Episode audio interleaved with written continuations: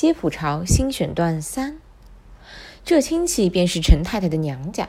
原来陈太太母家姓钱，父亲在日曾开过一家丝站，故此家道颇为殷实。其母周氏生下一子一女，子名如海，便是陈太太之弟，娶的是薛姓之女，已生了两个女儿。长女秀珍年十七岁，次女秀英年十五岁，都生得粉妆玉琢，娇艳如花。这年上海城内闹了革命，陈太太第一个着急，三番两次的着人进城接女儿来家，一面腾出空房预备她娘儿俩住。那天光格带着个仆人押了四辆小车到他家门首，老太太得知，即命姨娘们帮着车夫七手八脚地将箱笼物件搬进里面。打发车夫走后，老太太便问光裕：“你娘怎么还不来？”光裕道：“母亲稍停便好到了，她还命我带信给你老人家，只因我家对门有两个女人，平日为人原是好的，贴金为着逃难每处投奔，所以我妈叫他们合伙同来，欲借这里暂住几天，缓缓再找地方安顿。不知你老人家意下如何？”老太太道：“若说是女人，有何不可呢？只恐他家还有男子进出，那就有些不便了。”光裕道：“这件事你老人家无需虑及，他家两代寡居，哪里来的男人进出？”老太太道：“什么两代寡居？莫不是去年你母亲所说的那个王家的小寡妇吗？”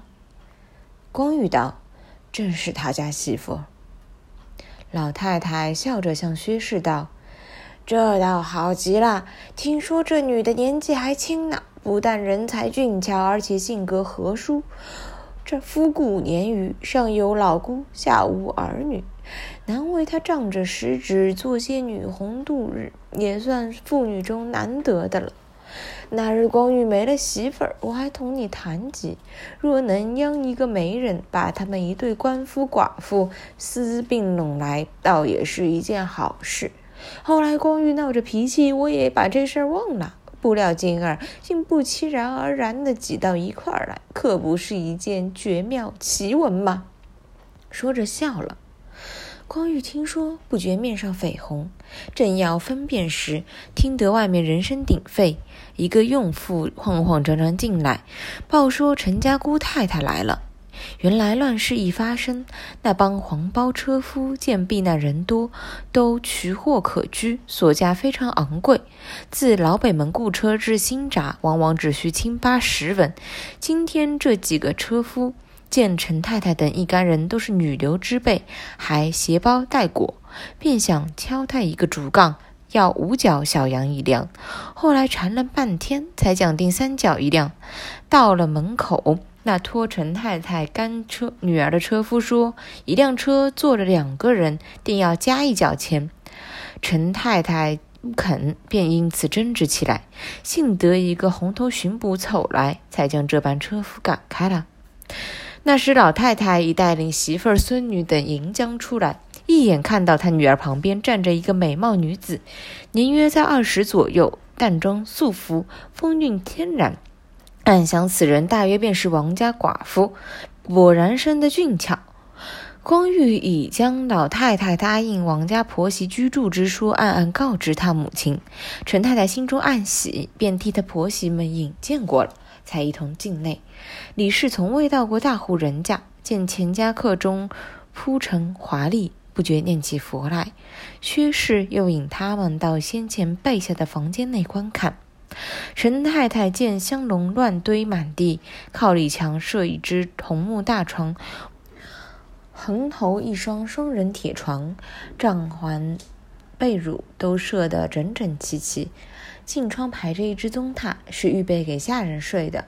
其余床桌椅床凳虽是半中半西，却布置得井井有条。陈太太看罢，向薛氏称谢道：“我们一来又劳妹妹费心，很觉过意不去。”薛氏笑道：“姐妹说哪里话，自家人客气什么？姐姐若不怪我们陈设的不伦不类，已是万幸了。不瞒你说，我原想排一房间外国家伙的，老太太说外国家伙怕你不喜欢，因此排成这一半中半西的房间。他老人家的意思着实疼着你呢。说时笑得拆席乱颤，忽见老太太也颤巍巍的来了。薛氏忙敛住笑容，让老人家坐下。老太太对她女儿道：我在先打算你睡了大床铁床，让徐家姐妹睡，既然王家嫂嫂们来了，只可叫徐家姐妹同我秀英秀珍两个孩子睡，横竖她俩各自占着一张大床呢，王家婆媳就在铁床上安歇便了。少时道：我们婆媳二人必难来此，得蒙老太太容纳已是万幸。讲到安歇的地方，随便哪里都可使得，若叫徐家小姐让我们，反令我们申抱不安呢。李氏接口道：不错不错，我们夫妻两人不论厨房柴间都可睡得，又何劳老太太操心呢？老太太想：你们也不需客气，徐家小妹原同我们两个丫头怪亲热的，那天我硬派他们住在这里，秀珍姐妹还和我争了半天。今日也是天甲奇变，你婆媳二来，人叫他们小姐妹聚在一起，他们也不必煞风景嘞。陈太太也劝李氏婆媳不必推却，即命张妈在宗榻上睡，大家都不寂寞。这边徐氏姐妹也愿意和秀珍姐妹同住。这徐氏便是方才所说陈太太两个干女儿，乃是她王嫂何氏的表妹，一个叫长珠，年十六岁，一个叫爱珠，才只十二岁，父母双亡，由一氏带领成人，自拜了陈太太干娘之后，一向住在陈家，因此和秀珍姐妹十分亲热，一听许他们住在一起，都欢欢喜喜奔房里去了。陈太太等忙忙碌碌安排相容完毕，已是午夜时分，外面开进饭来，乃是四荤二素家常小菜。